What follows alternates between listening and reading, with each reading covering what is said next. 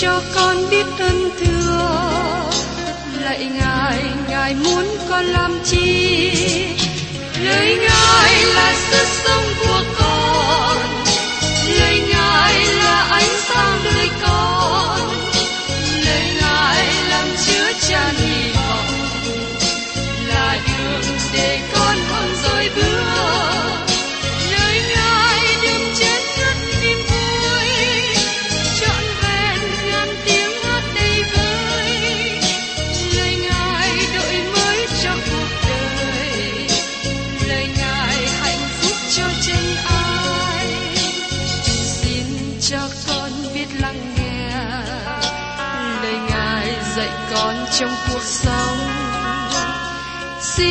cho con biết lắng nghe. Lời ngài từng theo bước đời con. Xin cho con biết sẵn sàng chờ đợi và vẫn nghe theo chúa. Xin cho con biết sẵn sàng thực hành lời chúa đã truyền ban Hân hoan chào mừng quý vị đến nghe chương trình Tìm hiểu Thánh Kinh. Đây là một chương trình học kinh thánh liên tục và hệ thống trong thời gian 5 năm. Chúng ta sẽ lần lượt khảo sát từ sáng thế ký cho đến khải huyền. Mục sư tiến sĩ McGee là người được Chúa dùng để sáng lập và thực hiện chương trình này. Ông tin rằng lời của Đức Chúa Trời có khả năng đáp ứng mọi nhu cầu cho tất cả mọi người trên thế giới, không phân biệt chủng tộc, văn hóa, trình độ tuổi tác hay phái tính. Ước mong quý vị theo dõi liên tục và giới thiệu cho thân nhân bạn hữu cùng đón nghe. Kính chào quý vị và các bạn. Chúng ta tiếp tục tìm hiểu Thánh Kinh trong sách Timôthê thứ nhất đoạn 5 và 6. Trong hai đoạn này đề cập đến vấn đề cụ thể và thực tế của các chức viên trong hội thánh địa phương. Đây cũng là những việc có ý nghĩa và hữu ích cho hội thánh chúng ta trong thời hiện nay. Trước nhất, mời quý vị cùng tìm hiểu về mối quan hệ của mục sư với các nhóm khác nhau trong hội thánh. Trong Timôthê thứ nhất, đoạn 5 câu 1. Chớ quả nặng người già cả, nhưng hãy khuyên dỗ họ như cha, còn kẻ trẻ thì như anh em. Trước nhất Phaolô đề cập về mối quan hệ của Timôthê với các trưởng lão. Có nhiều ý kiến khác nhau liên hệ đến từ ngữ mà Phaolô dùng. Từ ngữ trưởng lão này có thể nói đến chức vụ trưởng lão hay nói về những người già trong hội thánh. Xin chúng ta nhớ rằng, trong hội thánh đầu tiên, trưởng lão là một chức vụ trong hội thánh. Nhưng từ ngữ này cũng được dùng để đề cập về những người lớn tuổi trong hội thánh. Thí dụ như trong công vụ đoạn 14 có 23, kỹ thuật như sau. Khi hai sứ đồ khiến họ lựa chọn những trưởng lão trong mỗi hội thánh, cầu nguyện và kiến ăn xong, thì dân những người đó cho Chúa là đấng mình đã tin đến. Tôi nghĩ rằng Phaolô muốn đề cập cả hai phương diện này. Phaolô đang nói về một người trưởng thành trong Chúa, một người đang thực hiện chức vụ trong hội thánh. Đồng thời, Phaolô cũng muốn nói đến một người già, một người lớn tuổi. Phaolô khuyên Timothy chớ quả đặng người già cả, nhưng hãy khuyên dỗ họ như cha. Timothy không được khiển trách người già một cách công khai, nhưng Timothy khuyên bảo người già một cách riêng tư. Timothy là người trẻ, cho nên cần phải luôn khôn khéo và cẩn thận trong mối quan hệ với người lớn tuổi trong hội thánh. Nói một cách khác, Timothy không nên hành động như một người nắm quyền, một người độc tài. Timothy cần khuyên lân người lớn tuổi cách riêng tư, nếu ông cảm thấy cần thiết. Còn đối với người trẻ, Timothy cần đối xử và có mối quan hệ như anh em, tức là giữ mối quan hệ gần gũi, cởi mở. Tiếp đến, chúng ta cùng xem trong Timothy thứ nhất, đoạn 5 câu 2. Đàn bà có tuổi cũng như mẹ, bọn thiếu nữ như chị em, mà phải lấy cách thanh sạch trọn vẹn. mục sư trong hội thánh cần phải hết sức cẩn thận trong mối quan hệ với người khác phái. Cần phải giữ cho được thanh sạch. Không có điều nào làm tổn hại cho hội thánh bằng mối quan hệ tội lỗi giữa mục sư và phụ nữ trong hội thánh. Khi một mục sư buộc phải rời khỏi hội thánh vì vấn đề khó khăn này, nó làm cho đời sống thuộc linh của hội thánh trở nên tâm tối. Nó sẽ quỷ hoại đời sống thuộc linh của hội thánh. Xin chúng ta lưu ý rằng, với phong trào đạo đức mới, nói về mối quan hệ thân mật của nam nữ không thích ứng với sinh hoạt của hội thánh. Trong hội thánh, các cơ đốc nhân cần gìn giữ mối quan hệ đúng đắn. Mục sư cần nêu gương tốt trong vấn đề này. Tiếp đến, Phaolô hướng dẫn Timôthê trong mối quan hệ với các nhóm khác nhau trong hội thánh. Đó là những người nữ quá bùa. Trong Timôthê nhất đoạn 5 câu 3 Hãy kính những người đàn bà quá, thật là quá. Từ ngữ kính hay là tôn kính nói đến một người hay một vật kèm theo. Tại đây Phaolô đề cập đến việc kính trọng người đàn bà góa, tức là người nữ mà chồng của họ qua đời. Từ ngữ này cũng được dùng trong khi ký chi phiếu ngân hàng. Chi phiếu có giá trị hay chi phiếu không giá trị, tức là chi phiếu có tiền trong ngân hàng hay là chi phiếu dỏm, không có tiền trong ngân hàng. Hội thánh đầu tiên đã chăm sóc những người góa bùa và họ rất cẩn thận làm công việc này. Việc chăm sóc người gó bùa trở nên một vấn đề khó khăn trong hội thánh, như được kỹ thuật trong sách công vụ các sứ đồ đoạn 6. Những người gó bùa Hy Lạp gốc Do Thái bị bỏ bê trong việc chăm sóc. Vì thế, các sứ đồ cử các chấp sự để chăm sóc những người gó bùa này, hầu cho các sứ đồ có thể tiếp tục chú tâm vào việc giảng dạy lời của Đức Chúa Trời. Mời quý vị cùng xem lời kỹ thuật này trong công vụ đoạn 6, câu 1 đến câu sau.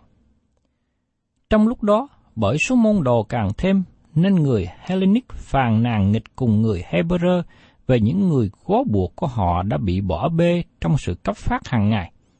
12 sứ đồ bèn gọi hết thải môn đồ nhóm lại mà nói rằng, bỏ sự dạy đạo Đức Chúa Trời mà giúp việc bàn tiệc, thật chẳng xứng hợp. Vậy, anh em hãy chọn trong bọn mình bảy người có danh tốt, đầy dẫy đức thánh linh và trí khôn, rồi chúng ta sẽ giao việc này cho. Còn chúng ta cứ chuyên tâm lo cầu nguyện và chức vụ giảng đạo. Cả hội đều lấy lời đó làm đẹp lòng, bèn cử Ê Tiên là người đầy đức tin và đức thánh linh, Philip, Becora, Nicanor, Timon, Banena và Nicola là người Antioch mới theo đạo Judah mà trình bày người đó cho các sứ đồ. Các sứ đồ cầu nguyện rồi thì đặt tay lên. Vì thế, Phaolô nhắc nhở, hãy kính những người đàn bà, gó thật là gó. Lời dạy dỗ này rất thực tế trong Kinh Thánh. Cơ đốc nhân được biết là những người có lòng mềm mại, và ngày nay có nhiều người giúp đỡ người khác. Và chúng ta cần làm điều này một cách cẩn thận. Hội thánh đầu tiên chăm sóc người góa bùa, nhưng họ không có làm điều đó một cách tình cờ hay vì tình cảm. Các chấp sự cần xem xét ai là người thật góa bùa và có nhu cầu, nơi nào có nhu cầu và cần giúp đỡ bao nhiêu. Rất tiếc là nhiều hội thánh ngày nay không có làm tốt việc chăm sóc người góa bùa. Phaolô tiếp tục nói đến những chi tiết đặc biệt về việc giúp đỡ người góa bùa. Trong Timothée thứ nhất đoạn 5 câu 4 nhưng nếu đàn bà góa có con hoặc cháu, thì con cháu trước phải học làm điều thảo với nhà riêng mình và báo đáp cha mẹ vì điều đó đẹp lòng Đức Chúa Trời. Cần có sự suy xét và tìm hiểu người góa bụa này có con hoặc cháu hay không. Nếu người góa bụa này có con cháu, thì trước nhất họ phải có trách nhiệm chăm sóc những người thân này. Thì đó là điều mà lời của Đức Chúa Trời dạy bảo. Và Phaolô nói tiếp trong Timôthê thứ nhất đoạn 5 câu 5.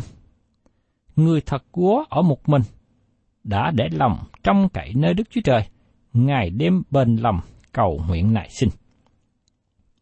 Đây là những người thật gúa bùa. Bà trong cậy vào Đức Chúa Trời để được sự giúp đỡ.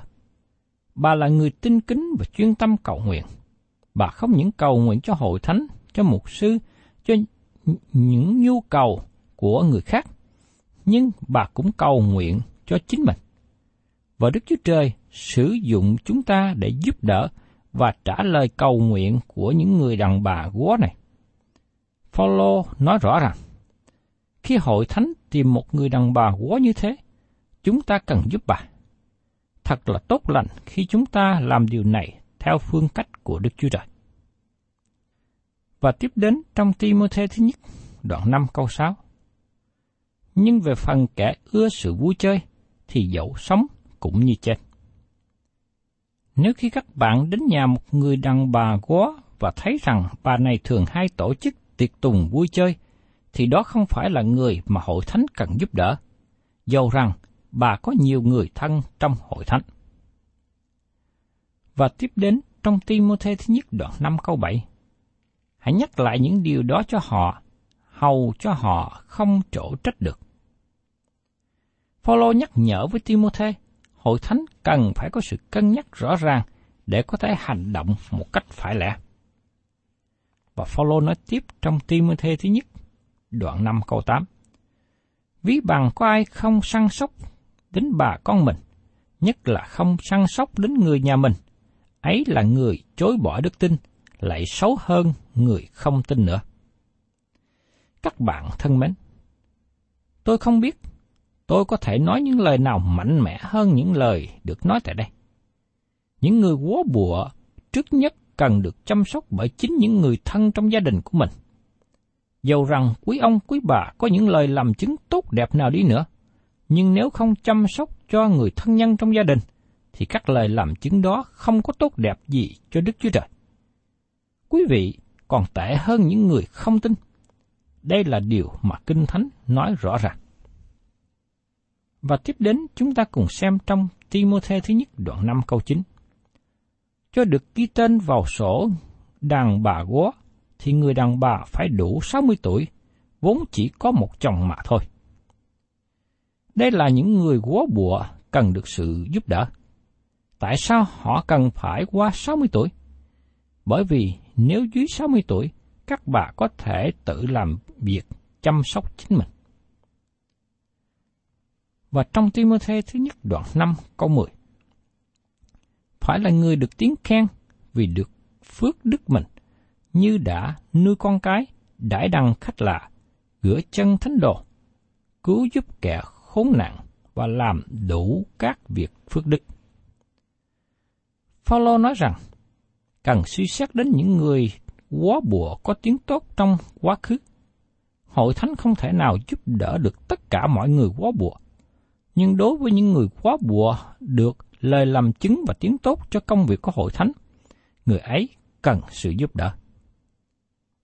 Tôi mong ước rằng hội thánh đi trở lại với nền tảng căn bản này và đừng làm việc theo cảm tình riêng.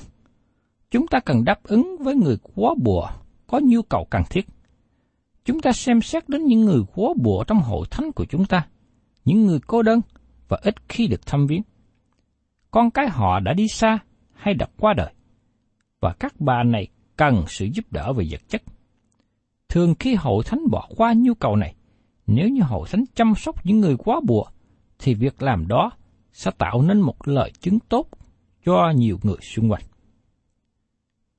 Tôi nhận thấy và tin rằng một người quá bùa có thể trở nên nữ chấp sự để chăm sóc cho những người quá bùa khác.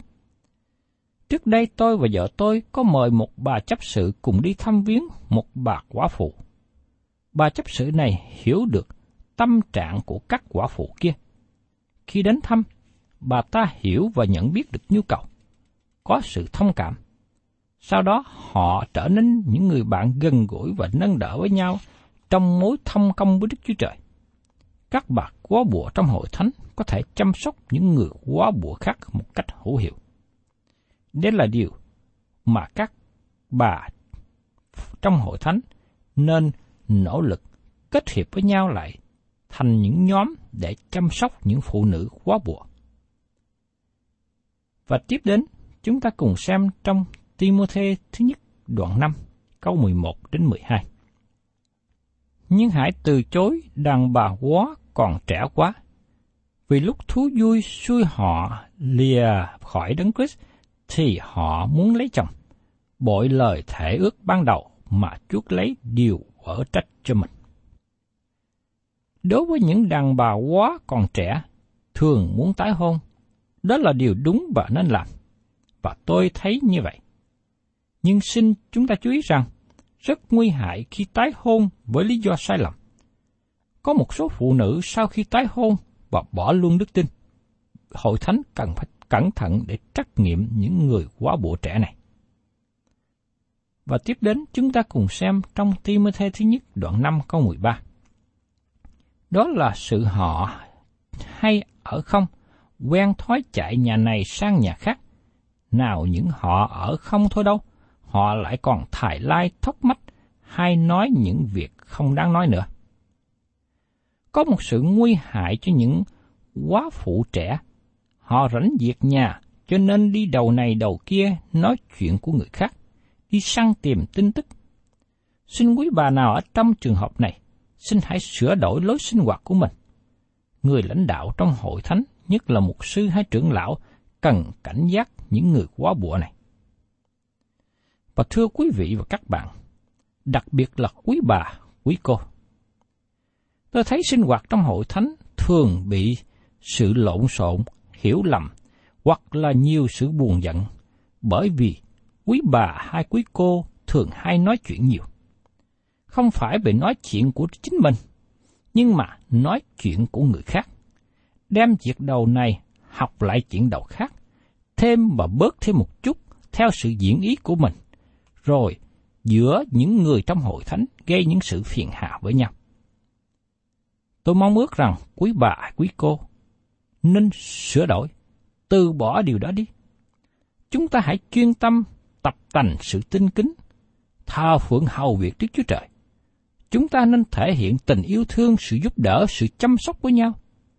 Đừng nên để những thì giờ quan phí trong việc đi nói chuyện thào lao thóc mắt cho những người khác, làm cho hội thánh bất hòa, và chính quý bà quý cô cũng bị mất phước nữa. Và tiếp đến, chúng ta cùng xem trong Timothy thứ nhất đoạn 5 câu 14. Vậy, ta muốn những người gái quá còn trẻ nên lấy chồng, sanh con cái, cai trị nhà mình, khỏi làm cớ cho kẻ thù nghịch nói xấu. Những quá phụ trẻ này nên lập gia đình trở lại để khỏi bị rơi vào hoàn cảnh xấu. Trong cả đoạn này, Phaolô ban cho chúng ta những lời dạy dỗ về đức hạnh của quý ông quý bà trong hội thánh – Phaolô nhấn mạnh đến mối quan hệ tốt đẹp để nó trở nên một lời chứng tốt cho mọi người xung quanh, để không làm cớ cho kẻ thù nghịch nói xấu. Phaolô nói tiếp trong Timothy thứ nhất đoạn 5 câu 15. Vì đã có một vài bà quá bội đi mà theo quỷ Satan. Họ là những người không có thật sự tin nhận Chúa Giêsu, cho nên họ dỗ dàng bỏ đạo. Và tiếp đến, chúng ta xem trong Timothy thứ nhất đoạn 5 câu 16. Nếu tín đồ nào có đàn bà quá trong nhà mình, thì phải giúp đỡ họ, cho khỏi lụy đến hội thánh, hầu cho hội thánh có thể giúp đỡ những người thật quá.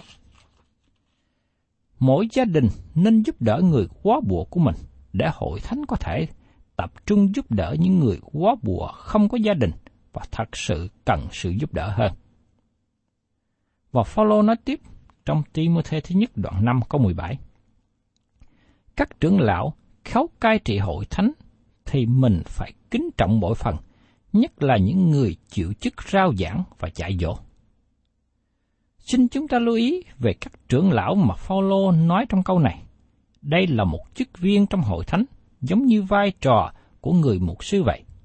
Người này có trách nhiệm cai trị và giảng dạy cho hội thánh trong hội thánh đầu tiên, phụ cấp tiền cho những người giảng dạy lời của Chúa và tỏ lòng kính trọng họ. Và tiếp đến, chúng ta xem trong Timothy thứ nhất đoạn 5 câu 18. Vì kinh thánh rằng, ngươi chớ khớp miệng con bò đang đạp lúa, và người làm công thì đáng được tiền công mình. Tại đây Phaolô trích dẫn lời dạy từ Kinh Thánh của ước. Trong sách Phục truyền lực lệ ký đoạn 25 câu 4 và trong Luca đoạn 10 câu 7. Đức Chúa Trời giải rõ rằng người hầu việc Chúa cần nhận được tiền phụ cấp để sinh sống. Cho nên không có gì sai khi chúng ta giúp tiền bạc cho mục sư trong hội thánh, hay giúp tiền bạc cho các mục sư đến từ các nơi khác thăm viếng và giảng dạy cho hội thánh. Xin quý vị nhớ và lưu ý rằng, quý vị không nên hầu việc Chúa với hội thánh bởi vì tiền bạc. Nếu một người hầu Chúa chỉ vì mục đích nhận được tiền bạc, thì điều đó sẽ làm tổn hại cho chức vụ và không có được phước hạnh. Và Phaolô nói tiếp trong Timôthê thứ nhất đoạn 5 câu 19. Đừng chấp một cái đơn nào kiện một trưởng lão mà không có hai hoặc ba người làm chứng. Nếu phương cách này được áp dụng trong hội thánh, nó sẽ giảm thiểu đi rất nhiều việc nói xấu, lòng vòng và sự hiểu lầm gây xung đột với nhau. Phaolô nói rằng mục sư và các hội viên khước từ dèm pha nói lòng vòng ngoài tai về mục sư và các chức viên khác trong hội thánh. Các hội viên trong hội thánh cần chứng minh các lời cáo buộc này bởi các nhân chứng. Điều quan trọng là các bạn nên nói đến sự kiện có thật. Nếu các bạn chỉ có những lời cáo buộc du dơ, các bạn nên trình bày điều này với những người có thẩm quyền để giải tỏa, chỉnh đốn. Lời cáo buộc cần phải có hai, ba người làm chứng trở lên. Và tiếp đến, chúng ta xem trong Timothée thứ nhì đoạn 5 có 20. Kẻ có lỗi, hãy vỡ trách họ trước mặt mọi người, để làm cho kẻ khác sợ. Nếu sự kiện được biết là người lãnh đạo hội thánh phạm tội, người ấy bị quở trách. Câu hỏi được nêu lên là, sự quở trách này có nên thực hiện cách công khai không? Tôi tin rằng, nếu hội viên trong hội thánh phạm tội và nó không liên hệ đến hội chúng, vấn đề đó không nên được đem ra cách công khai, cũng như không cần phải xưng lỗi cách công khai. Do vậy, nếu một người lãnh đạo trong hội thánh hay một viên chức trong hội thánh phạm tội và làm tổn hại đến hội thánh, vấn đề này cần được giải quyết cách công khai. Và nếu sự việc nghiêm trọng, thì tên của những người ấy phải bị bỏ đi khỏi danh sách hội viên. Có một sự tổn hại lớn cho hội thánh bởi tội lỗi trong đời sống của người lãnh đạo. Vì thế, đây là cách mà Phaolô nói giải quyết vấn đề. Quý vị và các bạn thân mến, trong hội thánh của Đức Chúa Trời có mục sư và chấp sự cùng với các chức viên khác trong hội thánh hiệp với nhau để hầu việc Đức Chúa Trời. Trong hội thánh của Chúa cần phải có một sự hòa hiệp với nhau, cần có sự lo tưởng đến nhau, nâng đỡ với nhau. Đức Chúa Trời cần sự kết hợp của tất cả mọi người trong hội thánh. Và qua mối thông công tốt đẹp, qua sự giúp đỡ, nâng đỡ với nhau trong đời sống thuộc thể cũng như trong đời sống thuộc linh, sẽ gây dựng cho hội thánh mỗi ngày được tăng trưởng và vững mạnh. Và đó là một lời làm chứng sống động để cho những người xung quanh thấy rằng con cái của Đức Chúa Trời trong hội thánh có một mối sinh hoạt tốt đẹp. Cầu xin Đức Chúa Trời giúp đỡ quý ông bạn chị em, đặc biệt là những người đang hầu Chúa hiện nay, gây dựng hội thánh của mình càng ngày càng được vững mạnh và phát triển hơn. Thân chào tạm biệt quý vị và xin hẹn tái ngộ cùng quý vị trong chương trình tìm hiểu Thánh Kinh kỳ sau.